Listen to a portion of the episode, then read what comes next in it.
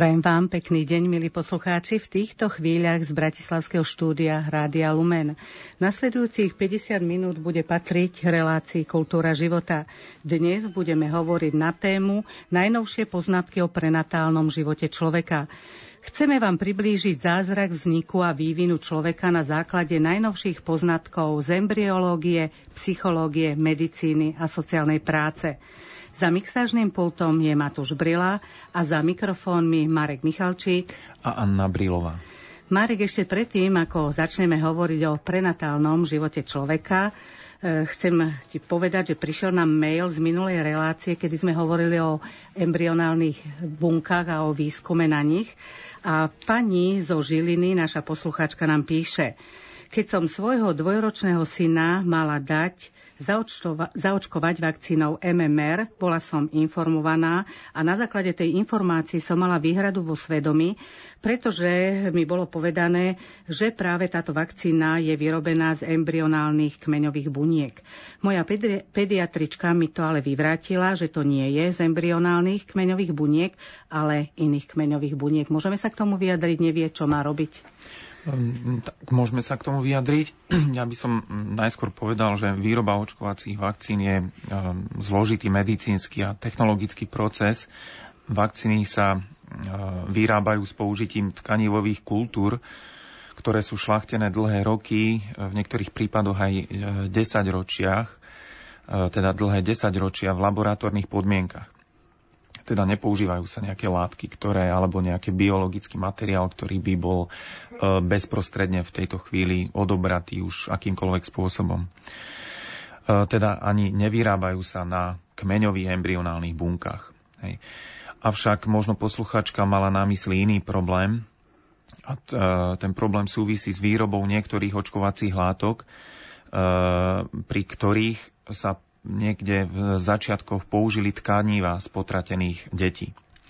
No a na toto by som si dovolil vlastne len zacitovať zo stanoviska e, bioetickej subkomisie KBS z 26. oktobra 2013. Subkomisia sa chce vyjadriť k rôznym nepravdivým tvrdeniam, ako by sa v očkovacích látkach nachádzali súčasti potratených ľudských zárodkov alebo plodov, prípadne ako by sa očkovacie látky z nich alebo s ich použitím vyrábali. V skutočnosti sa pri príprave niektorých očkovacích látok, napríklad na rozmnoženie vírusov, ktoré sa po zneškodnení stávajú súčasťou danej očkovacej látky, používajú bunkové alebo tkanivové kultúry, pri ktorých príprave sa na začiatku pred mnohými rokmi použili tkaniva z umelo potrateného ľudského plodu.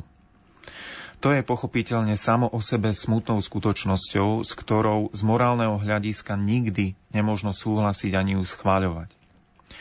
Na druhej strane, pokiaľ nie je k dispozícii očkovacia látka, ktorá by bola pripravená s použitím buntkovej alebo tkanivovej kultúry pripravenej eticky vhodným spôsobom, rodičia sú morálne oprávnení, iba povinní vzhľadom na závažnosť, za, vzhľadom na závažné dôvody ochrany života a zdravia svojho dieťaťa dať svoje dieťa zaočkovať aj existujúcou očkovacou látkou. No a potom ešte stanovisko jasnejšie formuluje zodpovednosti, pretože tú primárnu zodpovednosť majú vedci, potom e, distribútory, e, potom rôzne národné, e, národné autority, ktoré sú zodpovedné, že ktoré očkovacie látky sú objednávané a ktoré očkovacie látky sú zaradené do povinného očkovania. Mhm. Ďakujem ti pekne za túto odpoveď v mene poslucháčky zo Žiliny, ktorá nám ju poslala. My v tomto vstupe máme, hovoríme o novinkách a máme aj teraz novinky z kultúry života, ktoré sa udiali od nášho posledného vysielania. Je ich viac. Niektoré spomeniem. Práve tento týždeň vznikla Aliancia za rodinu. Tiež nás prekvapilo milo, môžem povedať, referendum v Chorvátsku. Ale bolo týchto udalostí viac, takže ktoré by si spomenul ešte? Tak mm, mám pocit, áno, že, že uh, si vybrala veľmi, veľmi také závažné momenty za posledný mesiac. Včera skutočne uh, vznikla Aliancia za rodinu ako platforma mimovládnych uh, organizácií a združení,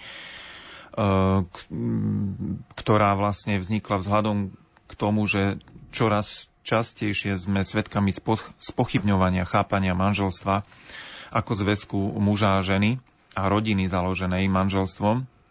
Takže je to možno taký prírodzený proces na to, čo sa deje na Slovensku, čo sa deje vo svete. Tým cieľom platformy je ich teda viacej, ale v podstate ide o to, aby, aby bol e, stále potvrdzovaný a bolo jasné, že tým ideálom e, rodiny e, je rodina, ktorá je založená manželstvom muža a ženy. Že toto je nejaký ideál, ku ktorému, alebo od ktorého by sa mali odvíjať všetky, všetky činnosti, či už v oblasti sociálnej práce, alebo v legislatíve, alebo v kultúre. Eh, pretože ľudia niekedy tým, že, že eh, tá realita samozrejme niekedy nie vždy je v úplnom súlade s ideálom, tak prepadajú takej ilúzii, že ten ideál nefunguje. Ale to nie je pravda, pretože nič lepšie nie je pre deti ako zdravá rodina, v, ktorom, v ktorej funguje aj muž, aj žena. A tak, takým našim cieľom je vlastne budovať a nielen tejto, tejto aliancie, ale podľa mňa celej spoločnosti budovať takú silnú manželskú kultúru. Čo sa týka toho chorvátskeho referenda, tak to nám možno tak ukazuje, že e, súčasný svet sa začína tak deliť aj v oblasti manželska na dve časti. E, čas krajín sa rozhodla redefinovať manželstvo a rezignovať na ten ideál, o ktorom som pred chvíľou, mm, ktorý som spomínal. A druhá časť krajín sa naopak e, snaží to, čo je prirodzené a čo je tisícročiami overené, tak e, dať aj do legislatívy na tú najvyššiu možnú legislatívnu úroveň. Práve preto, aby potvrdili, že toto je niečo prirodzené. A, to sa stalo v Chorvátsku. overené vlastne, hej. Áno, a to sa stalo v Chorvátsku, e, takisto v e, Maďarsku má napríklad takýto ústavný zákon a podobne.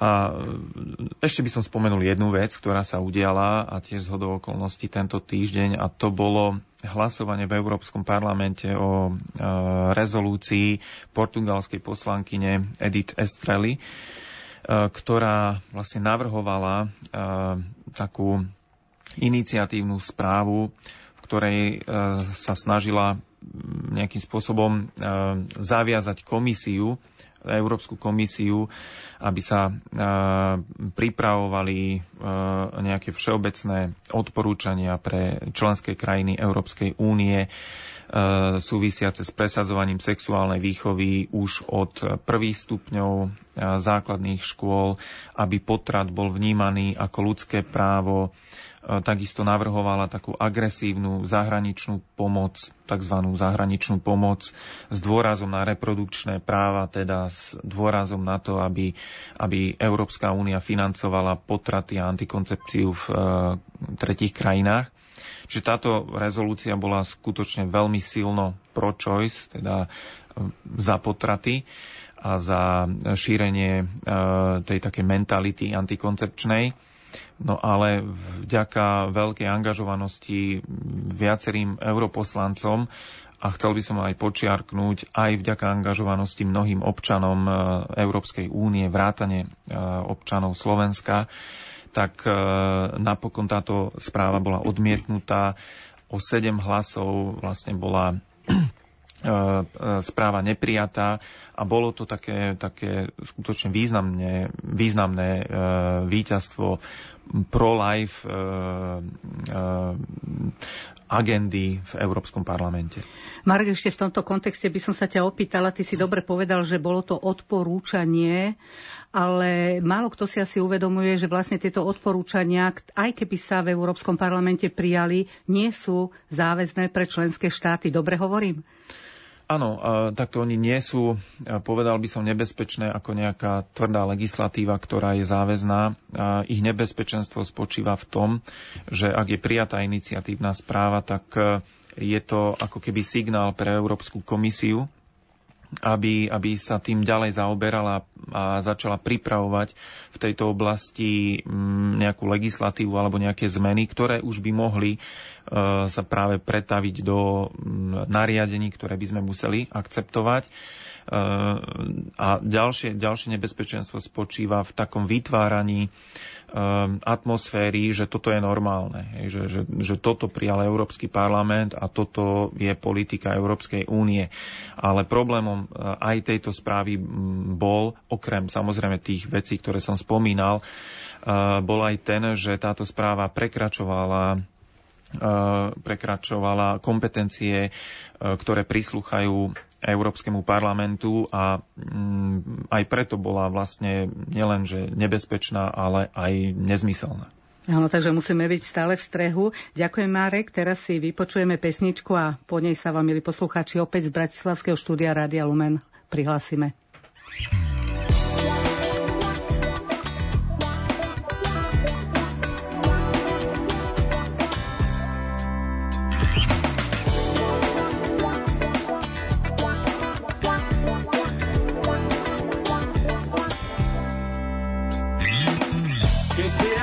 Vyrastieš Chcem, aby vedela si Ako som mal a budem ťa mať rád. Neviem, kam pobežíš Ani čo ohúri ťa. Viem, chcem len dobrom Aj s s tebou stáť Budem žiť čakať na tvoj návrat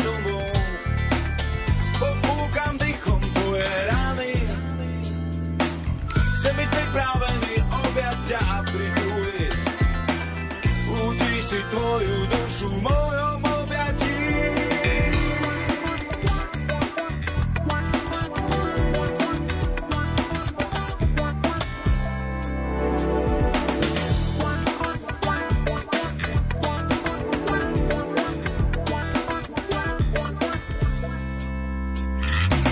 Keď mi raz vyrastieš, chcem, aby vedel si vždy, ako som mal a budem ťa mať rád. Neviem kam pobežíš, ani čo ohúri ťa. Viem, chcem len dobrom aj zlom s tebou stáť. Keď sa budeš tešiť, budem skákať s tebou. Budeš šťastný, keď budeš šťastné ty. A keď budeš mať tvár ako smutný klam, vytrasiem z rukávu úsmev, podám ti veľkú dlán.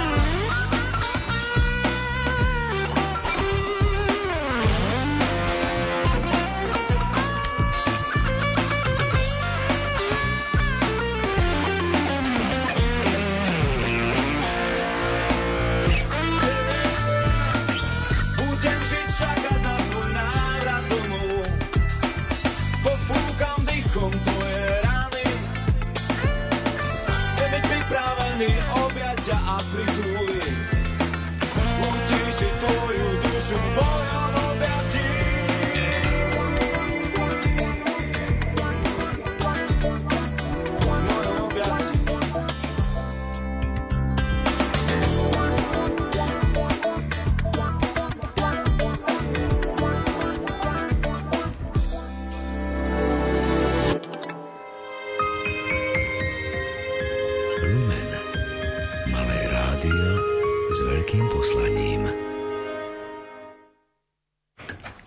Počúvate reláciu Kultúra života, dnes na tému prenatálny vývoj dieťaťa. Našim hostom je profesor, doktor, lekár Jozef Mikloško, vedúci katedry prenatálnej a perinatálnej psychológie, medicíny a sociálnych vied Vysokej školy zdravotníctva a sociálnej práce Sv. Alžbety, ktorý sedí s nami v Bratislavskom štúdiu Rádia Lumen. Vítajte, pán profesor. Ďakujem pekne. Sme radi, že ste dobehli síce na poslednú chvíľu, ale podarilo sa. Takže môžeme pokračovať. Ako ste sa dostali k tejto oblasti toho prenatálneho vývoja dieťaťa a čo vás zaujalo vlastne na tejto oblasti? Zaujalo to, že ak si pracujem veľa rokov práve s deťmi z domovou, z náhradných rodín, cez Usmila Kodar a práve keď sme sa snažili pomôcť týmto deťom, tak veľmi často sme prišli k tomu, že majú spoločné problémy. Či už nám to náhradní rodičia hovorili, vychovateľia, či už nám to hovorili naša skúsenosť priamo s tými deťmi na táboroch a tak ďalej. A práve hľadanie koreňov týchto problémov nás viedlo hĺbšie a hĺbšie. Ne? Preto bolo rané detstvo, potom to bolo ešte ranejšie, potom to bolo, potom to sme vlastne zážitok pôrodu a potom sme prišli k tomu, že naozaj cel, veľmi, veľmi veľa z našej osobnosti je skrytých práve v tomto prenatálnom období. Ano, to bolo také veľké záujem o túto tematiku. Stretli sme pána profesora Fedora Freiberga, ktorý je Slovák, ktorý založil tento nejaký odbor vo svete a teraz sa vrátil zo sveta sem, tak nás mohol veľa naučiť. No a tak sme začali vlastne rozvíjať túto tematiku a sme došli na to, že rané detstvo, to znamená to detstvo od počatia do tých troch rokov, je neuveriteľne jednak fascinujúce, ale jednak skutočne znamená kľúčové obdobie, ktoré má vysoké percento ovplyvní potom na ďalej na život. Tento vlastne odbor, ktorý, ktorý si spomenul, uh, on znie veľmi tak interdisciplinárne.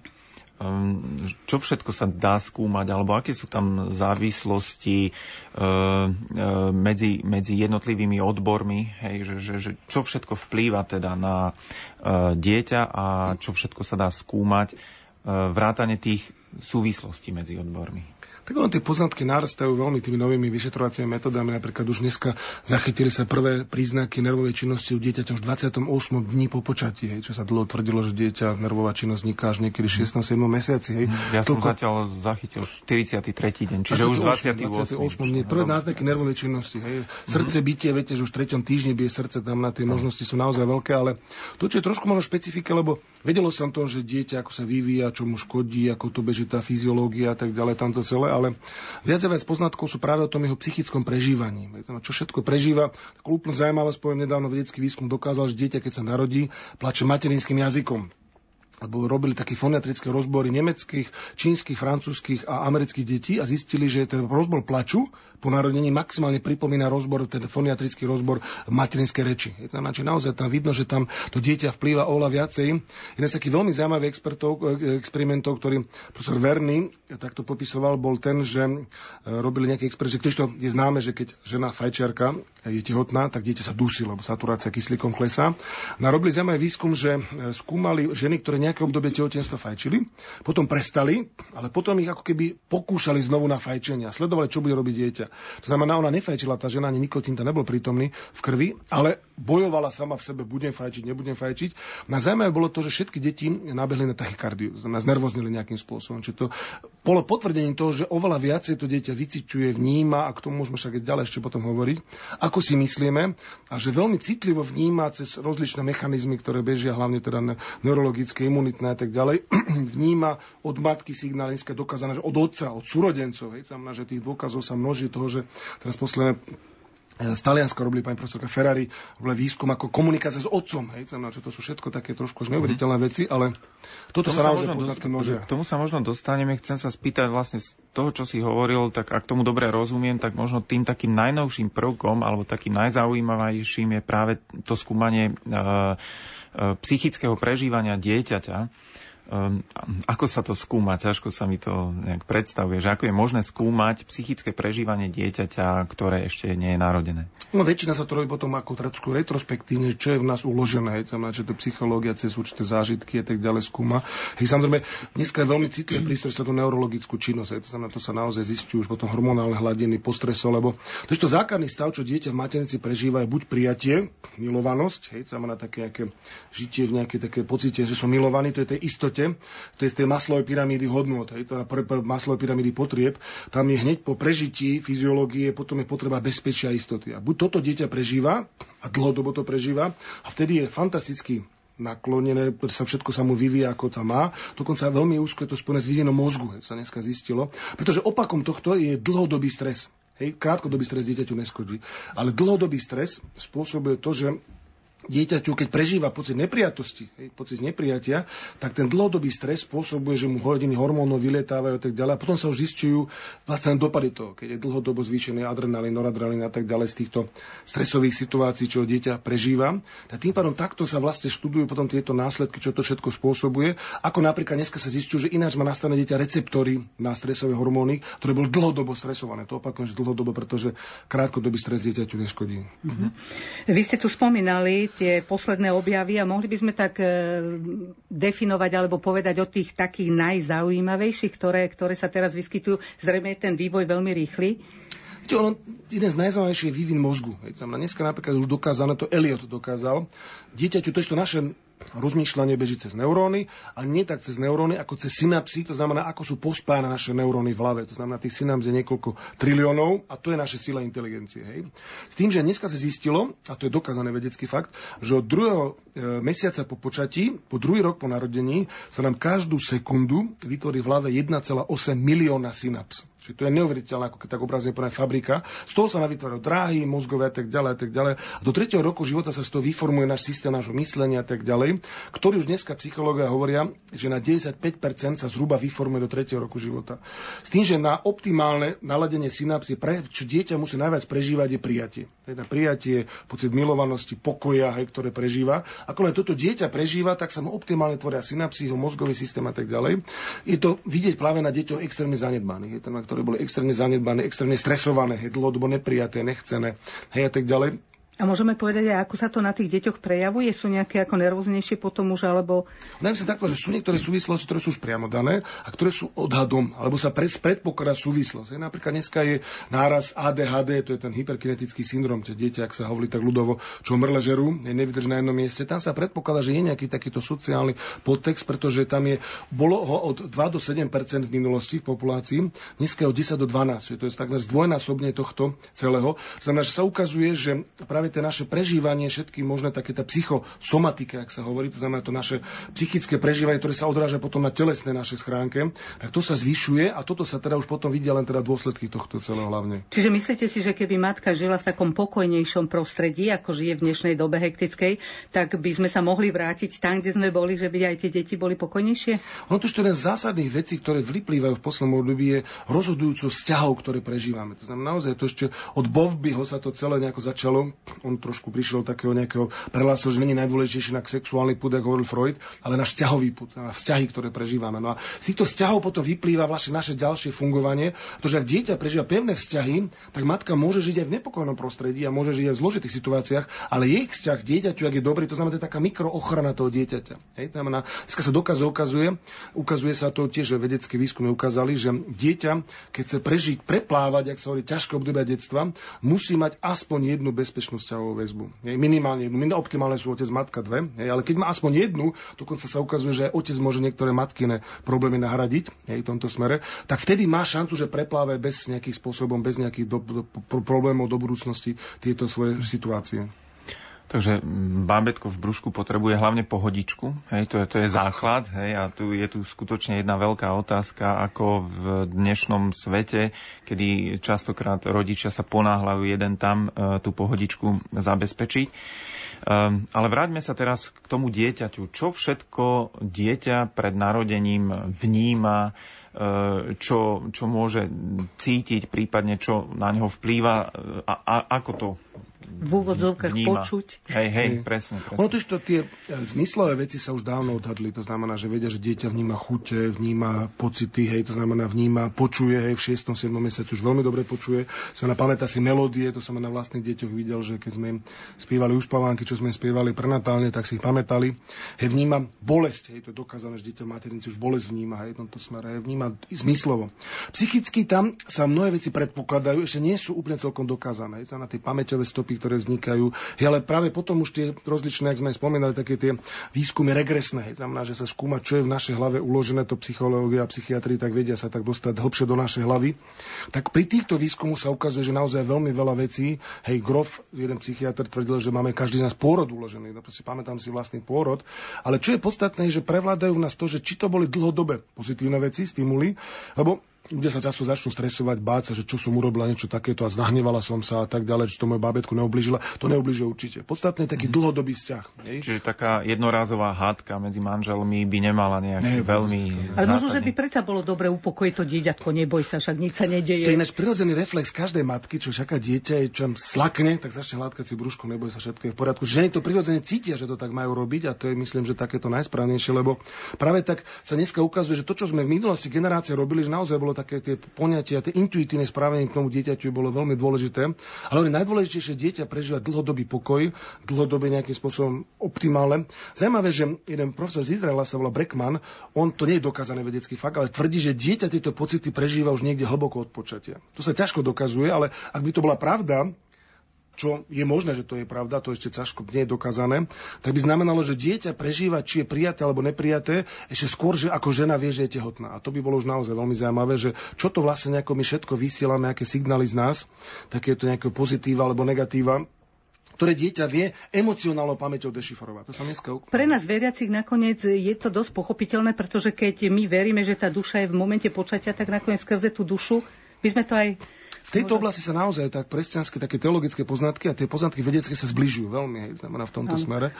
Hej, hej. E, hovoríme vlastne o tom dieťatku v tom prenatálnom štádiu. Vy ste hovorili, že treba, treba s, s ním zrejme komunikovať, z toho to vyplynulo. Myslíte, že dieťa vníma aj myšlienky alebo vníma skôr komunikáciu? Ono to dneska sa ukazuje, že máme racionálnu pamäť a emocionálnu. Je racionálne to sú argumenty, logické veci a tak ďalej. Emocionálne to je pocity, ktoré vnímame. To znamená, že toto dieťa pocitovo pravdepodobne vie dešifrovať oveľa skôr, ako sme si mysleli. A teda dieťa vníma pocity ľudí okolo seba a pocity nejakým spôsobom voči nemu. Hej, to znamená, a tak sa ju dlhodobo podporu, ako funguje jeho, pretože dieťa dlhodobo prežíva pocit, že som milovaný, chcený, prijatý a tak ďalej. Niekto so mnou komunikuje. Hej. To má obrovský zmysel, tá komunikácia. Veľa experimentov bolo robené, ak páry intenzívne komunikovali s tým dieťaťom. Podstatne lepšie výsledky malo vymuniť v mnohých veciach, aj fyziológie a tak ďalej. Znamená, že naozaj to bolo veľmi dôležité. Samozrejme, páry, tých príkladov je veľa, ktoré, čo tu mi mnohé porodné asistentky, že sa narodili deti, ktoré pri vlastnej matke plakali a pri cudzích ženách boli spokojné a sa zistilo, že tam bolo dlhodobé odmietnutie už maternici. Hej. Znamená, že to dieťa nechcelo byť kojené vlastnou matkou.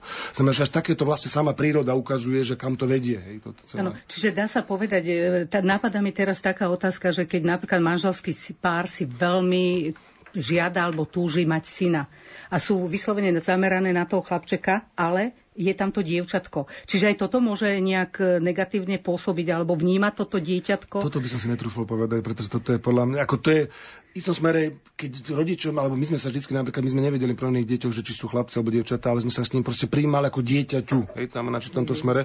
Že toto by som si, lebo samozrejme to už potom veľmi tvrdo do, potom môže viesť takým nejakým až extrémnym myšlienkám, či toto by som si netrúfal povedať. Ale možno len taká malá reakcia, ako dieťa v bezpečí, ak sa cítim. Tu na lekárskej fakulte Bratislave robili taký experiment, ako zo životného prostredia preniká olovo do až maternice do tehotnej ženy. Hej. A zistili, že naozaj preniká z vody, zo vzduchu a tak ďalej, škodí dieťaťu to olovo. Ale to, čo bolo zaujímavé, ako to zistili ako taký postranný efekt, ale zistili to dosť výrazne, že ak dieťa je milované a bol veľmi silný vzťah s tou matkou, našli menej olova u tohto dieťaťa v maternici. Či to ako keby ukazuje, že tá láska matky, láska blízky nás dneska chráni veľmi ďaleko.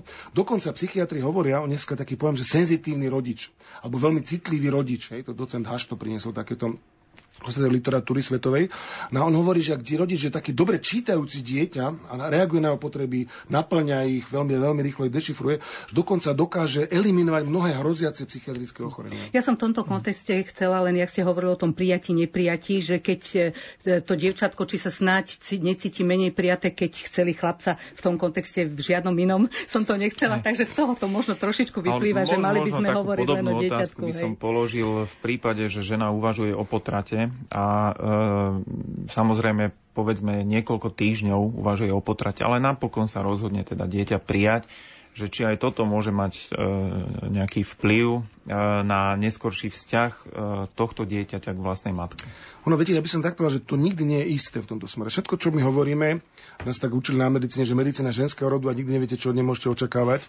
Že v tomto smere je všetko, to my máme veľmi veľa faktorov v sebe. Tam na genetiku máme prijatie, teda máme teda tie vývojové fenomény, resilienciu, čo je taká odolnosť vnútorná, čo sme nejako zistili, získali aj z generácií, aj z mnohých vecí. Čiže nikdy sa to nepovedať 100%, ale samozrejme dlhodobé odmietnutie môže na toto vplyv. Ja som teraz zaujímavé videl taký na vlastné oči príklad. Mali sme jednu dievčinu z domova, ktorá je tak najšťastnejšie otehotnela. Chcela to bábo. Jedna žena ju veľmi nahovorila na potrat. Ako naozaj, ale celé ako keby no, ťahovaralo veľmi. No a podstatné bolo to, že sa potom na to už v podstate zabudlo, sa narodilo to dieťa a všetci sme si všimli, že ona tej žene chce ísť na ruky to dieťa, už keď bolo. To bolo milé, radostné dieťa, čo sa mhm. narodilo, prijaté, ale u tej ženy plakalo proste. To znamená, že to dieťa či to je tak, alebo nie je tak, celkom neviem povedať vedecky to odôvodniť, ale je reálne som videl, že sa bálo tej ženy. Hej, ale, ale možno teda niektoré aj takéto e, nedobré skúsenosti sa dajú potom ako keby e, zlepšiť tým normálnym vzťahom, hej, a vlastne ako keby vyžehliť, hej, ten šrám to chcem zdôraziť, že rané detstvo je zázrak, kde sa dá takmer všetko teda naozaj napraviť. A, a do koľkých je... rokov sa to dá, dá sa povedať, žehliť, že, že keď je to ideálne? V princípe až do smrti, ale čo je podstatné, je, že do troch rokov je to také zásadné. Do tých lebo... troch rokov, ako si spomínal, tých 95% uh... sú vnímavejšie zrejme tie deti. No, to, to, sa volá, že neuroplasticita. Ten mozog je naozaj mm. veľmi plastický. V treťom roku života dojde proces, ktorý sa volá mielinizácia. To je zalievanie šedohmotom mozgov a potom je to už také trošku bytie do betónu. Mm-hmm. Ale do toho tretieho roku sa naozaj dá veľmi veľmi, veľa vyliečiť, vyzdravieť a ono to je pri, možnosť naozaj ozdraviť tie veci, čo z toho potom vznikajú také charizmy ľudskej. Lebo to je dôležité ešte možno zdôrazniť, že mnohí negatívne skúsenosti, a to vidím na našich domovákoch, práve potom vznikajú charizmy, ktoré umožňujú robiť veci, ktoré by inak nerobili. Ďakujem no. pekne, my si na chvíľočku oddychneme a pustíme si pesničku.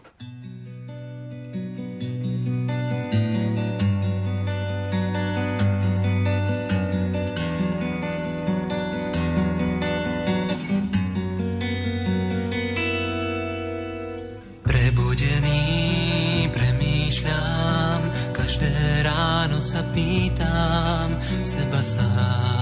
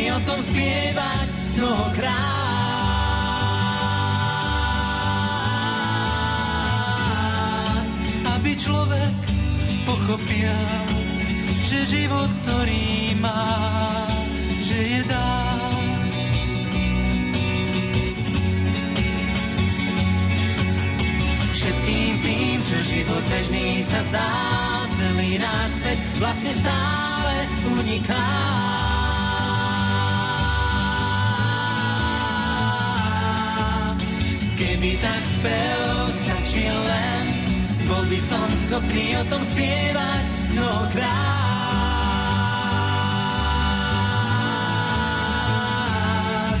Aby človek pochopil, že život, ktorý má, že je dar.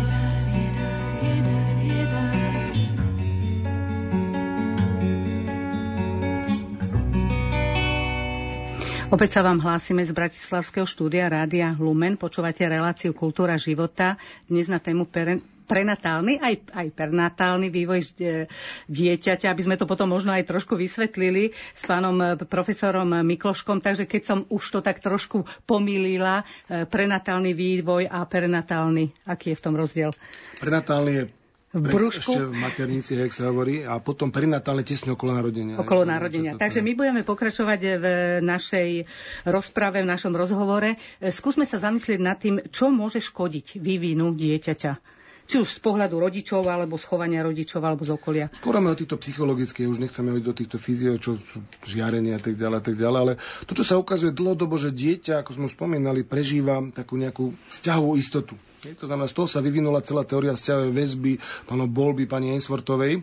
Hej, to znamená, dneska sa ukazuje, že to dieťa e, prežíva istotu, a táto, Erikson, zase iný psychológ hovorí, sa mu základne tak nejako fixuje v nás taký pocit seba istoty a seba neistoty, keď máme zhruba 1,5 až 2 roky. A to je veľmi vážna téma, lebo hlavne my muži si to uvedomujeme väčšinou tak, že však to dieťa bude vychádzať, keď bude maturovať. Ale už 1,5 až 2 ročné dieťa prežíva základnú psychickú krízu, ktorá ho ovplyvňuje na celý život. To je prijatie, ak mi jedna náhradná matka hovorila, že mala ročné dieťa, ktoré nikdy neplakalo. Tak my sme si mysleli, že aké super bábetko, sa pri ňom dobre vyspíme. Ale podstatné bolo to, že už v roku malo to dieťa hlbokú depresiu. Proste, lebo najprv zaplakalo, lebo to ešte viac, potom nikto, lebo mal rodičov, ktorí sa nestarali, prvej, hej. potom sa zobrala náhradná rodina, ale v to dieťa ako keby pochopilo, upadlo do depresie, však to nemá zmysel, istotu nemám žiadnu v živote. Hej. Potom sa to dieťa z toho dostalo, chvala Bohu, lebo mala citlivú matku, ale takto skoro sa na tie základné pocity budujú a na to potom ide, ako nále mám tú seba istotu, na to je seba hodnota budovaná a tak ďalej. A tu možno z tejto súvislosti sa ukazuje dneska, že napríklad v súvislosti, to minulé jeden taká sexuologička veľmi pekne povedala, že súvislosť medzi začiatkom nášho sexuálneho života a raným detstvom. Hej, sa ukazuje, že čím väčšia seba hodnota, to znamená väčšia istota z detstva, tým zdravší a normálnejší začiatok sexuálneho života. Naopak, u detí, ktorí boli veľká neistota v detstve, veľký nejaký spôsob neprijatie, tým skorší a nebezpečnejší a samozrejme zdravý, škodlivejší začiatok sexuálneho života. No a ako môže vlastne napomôcť e, dieťaťu rodič, samozrejme nejakou e, tou e, väzbou, ty si použil ten termín taký senzitívny rodič. Čiže aký by mal byť taký ideálny rodič e, a povedzme aj o mužovi. Hej, nehovorme len o matke, ale skúsme povedať aj o mužovi. Chcem zdôraziť, že dneska je taká doba znovu objavania otcovstva. Dlho sa bralo, že jedna väzba stačí, tak ďalej. Dneska sa ukazuje, že skutočne také špecifika otcovstva a tie výskumy ukazujú, že čo všetko naozaj otec, a to sú fascinujúce veci, ako otec dôležitý v živote dieťaťa. Také jedno veto zhrnuté je, sa hovorí, že istota, matka dáva dieťa istotu donútra a otec ho bezpäť istotou púšťa von. Hej, tam, naozaj tá rola otca nezastupí nezastupiteľná, to chcem zdôraziť naozaj všetkých možných poslaných štúdiách to vyplýva. No ale čo je ten senzitívny rodič? On sa to tak vníma, že... Také typy, keby že dáš praktické ono... 2-3. No, dneska sa hovorí, že normálny rodič nemusí byť ideálny, stačí, keď je dostatočne dobrý. Hej, to Winnicott, veľký psychológ, povedal, taký známy výrok jeho, ale čo je dôležité, že rodič, ktorý zachytáva signály dieťaťa, to je to najdôležitejšie. A tu je veľmi dôležitá teda príprava na rodičovstvo, lebo príprava na rodičovstvo znamená, že ako keby si vyčistím vlastnú dušu. Lebo rodič, ktorý je zaujatý vlastným problémom, nevníma, že dieťa plače, nevníma, že dieťa niečo boli, lebo je zaujatý vlastnými problémami. Čiže uh-huh. za prvé ich zachytím tie problémy, za druhé ich prečítam. To je to najdôležitejšie. Lebo ako náhle do toho prenášam vlastné problémy, ja som napríklad hľadoval, tak určite to dieťa hľaduje. Ja pritom ono je smutné, alebo niečo boli, alebo niečo iné. Uh-huh. Znamená, že Čiže prečítať... také odosobnenie sa od seba hej, a sústredenie sa teda na zníženie sa možno do toho prežívania dieťaťa. To je to najdôležitejšie. To znamená byť Čiže citlivý. Citlivý Ako rodič. otec, tak mama Hej, niektorí to že jemnocitný, to znamená, prečítam ten signál, čo to mm. dieťa povie. Hej, plače, preto lebo je hladné, lebo je smutné, lebo je osamotené, lebo boli brúško. A toto, keď rodič prečítam, zareaguje na to rýchlo a takto v takejto sérii vlastne stále reaguje na tie detské potreby. Samozrejme najdôležitejšia je tá prítomnosť, sa nedá robiť na diálku. Rodičia zrejme majú k tomuto najbližšie, ale čo náhradní rodičia napríklad, keď sa stane To je dôležité si povedať, že samozrejme plast rodičovstvo je najzákladnejšie, najdôležitejšie, ale je veľa detí, a to práve cez úsmev ako sme videli, že prípady detí, ktoré treba náhradne niečo riešiť. To znamená, že ktokoľvek kto dieťaťu nahradí tú väzbu, môže mu naozaj takto pomôcť byť a samozrejme ideálne náhradný rodič, ktorý to dieťa si príjme, bezpodmienečne ho príjme, samozrejme s jeho minulosťou, s jeho vlastným rodičmi a tak ďalej, znamená to je taký ten celý komplex, hej.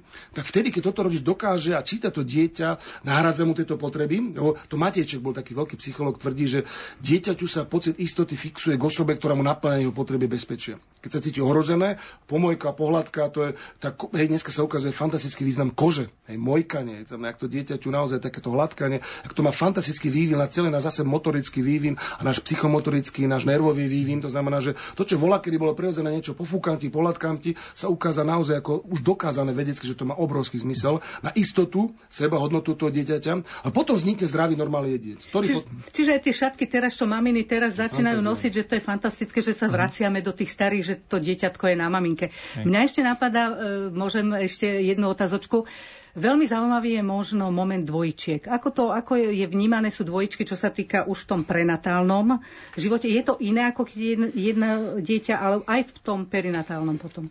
Tých dôkazov o tom, že dvoječky intenzívne spolu komunikuje nesmierne veľa, ako naozaj nesmierne. Taký malý príklad bol, to bola známa fotka z novín, hej, sa narodili dvojčky, prematúrne, jednom doby dve dali do inkubátora, s tým, že jeden zomrieval, jedna teda dievčatko, druhé prežívalo. A tesne, ak sa už očakával, bohužiaľ exitus toho dievčatka, jedna sestrička je dala do spoločného inkubátora, doslova do písmena to jedno dievčatko objalo druhé a v tej chvíli všetky vitálne funkcie, saturácia, všetky turgorko, že vyletelo hore, dieťa dodneska žije medzi nami. To znamená, tie vzťahy dvojčiek sú veľmi citlivo študované, vnímané, pretože sa ukazuje, že naozaj tam veľmi intenzívne prežívanie toho vzťahu. Je tomto, samozrejme to rozdiel jedno vajíčko, dvojvajíčko, či tam sú jedna, teda tie amniové vaky a tak ďalej, tam je veľa ešte takých nejakých špecifik, ale dvojičky sú naozaj veľkým dôkazom toho, že tieto vzťahy už prežívame v maternici.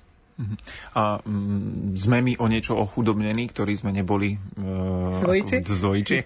Určite nie. To znamená, podstatné je to, že sme vnímali nejaký vzťah od nás. Je, v tomto smere. To je, ono to, to dneska je to tak, Lipton bol taký veľký molekulárny biolog a on pekne preformuloval to, že neprežijú, v Darwina preformuloval tak, že neprežijú tí najsilnejší, ale najmilovanejší. A tu sa naozaj ukazuje, že láska, vzťah, ktorý prežívame, a tu sa krásne zhoduje to s kresťanstvom, nie, teda Boh je láska, toto prežívanie je základom našej budúcej odolnosti, funkčnosti a tak ďalej, tak ďalej. Dneska sa ukazuje, že základný faktor našej odolnosti sú vzťahy, ktoré prežívame. Proste silné vzťahy. Opakom toho sú potom, čo dneska vidíme, sú psychiatrické ochorenia, ktoré najviac narastajú. Posledná štatistika ochorení hovorí psychiatricky, že zďaleka to není nejaká demencia, de- a tak ďalej, ale sú strach, strachové stavy, anxiozne stavy, strach.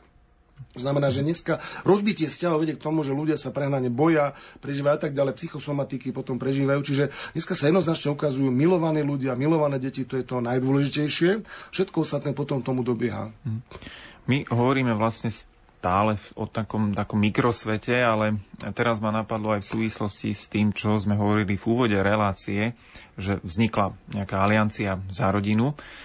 A v rámci tej aliancie jeden z cieľov je aj budovať takú manželskú kultúru na Slovensku. E, tak aj v tejto súvislosti ma napadlo, že že, že možno um, je, je dôležité, aby, aby všetci skutočne, že, že nie len že manželia, ale možno lekári a aj z toho prostredia, teda z ktorého ty pochádzaš, uh, um, možno počiarkovali toto, že tie vzťahy hej, medzi, medzi uh, najbližšími v rodinách že, že keď budú podporované aj povedzme mediálne, hej, cez seriály a cez uh, možno politiky nejaké verejné, že by v konečnom dôsledku mohli napomôcť znižovaniu tých psychologických uh, nejakých uh, dôsledkov.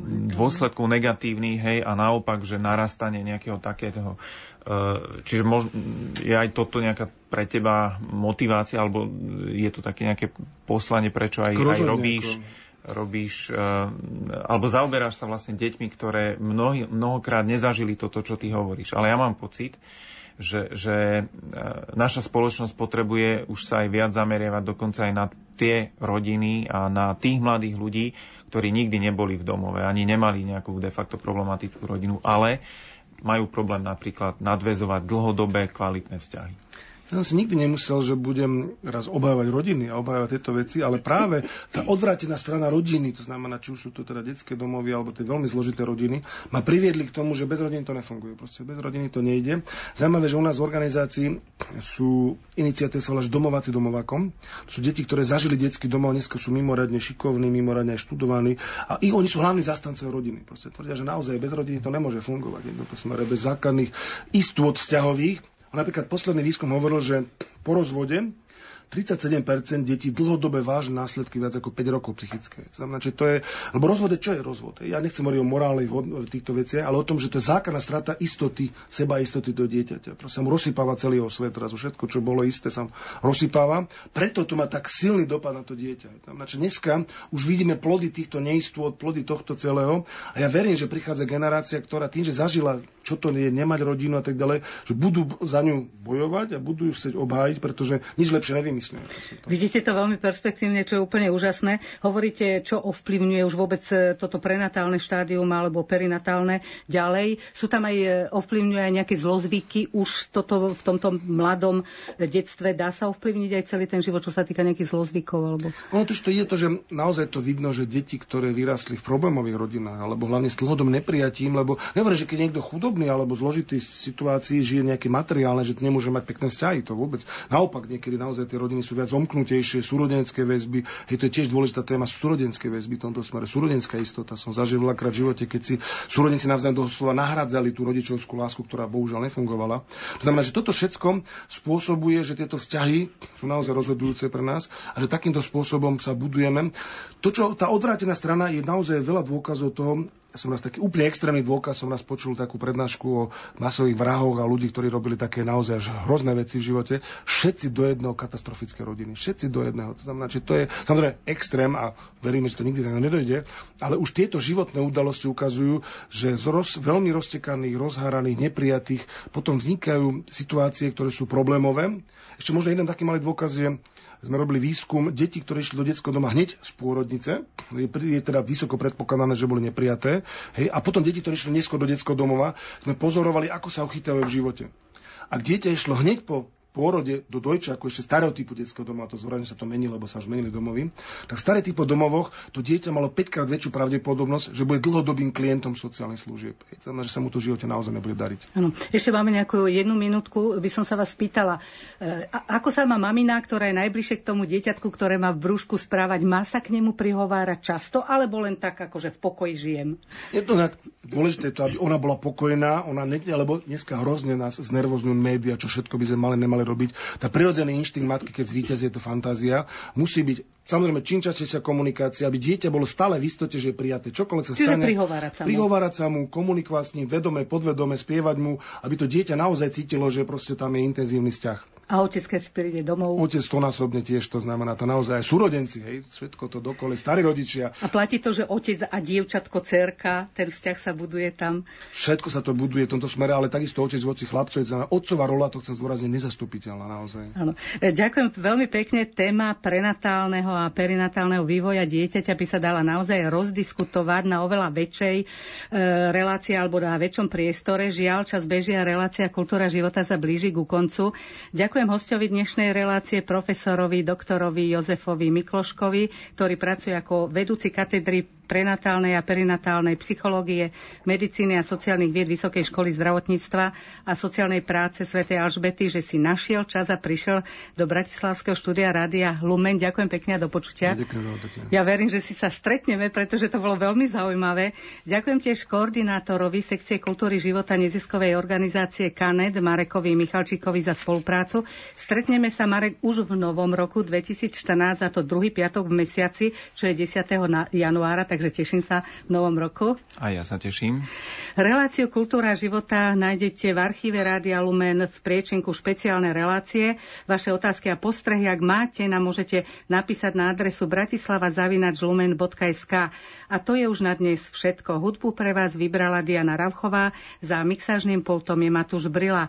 Požehnaný deň a milosti plné sviatky narodenia pána a šťastný nový rok vám za všetkých tvorcov tejto relácie od mikrofónu žela Anna Brilová. Michalová.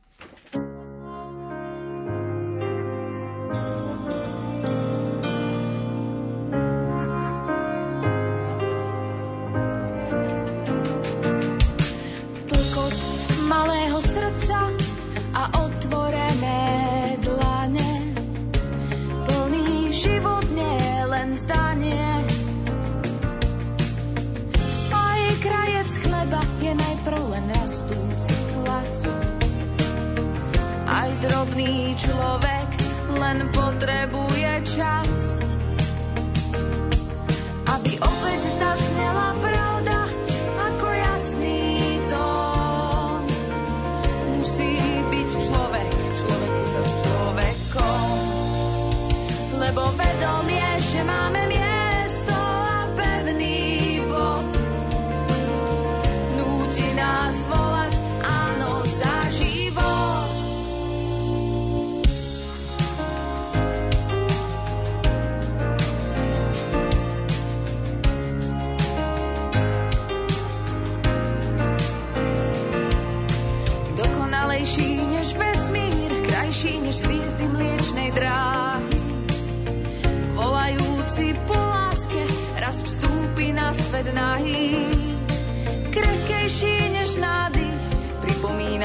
pôvod ľudskosti.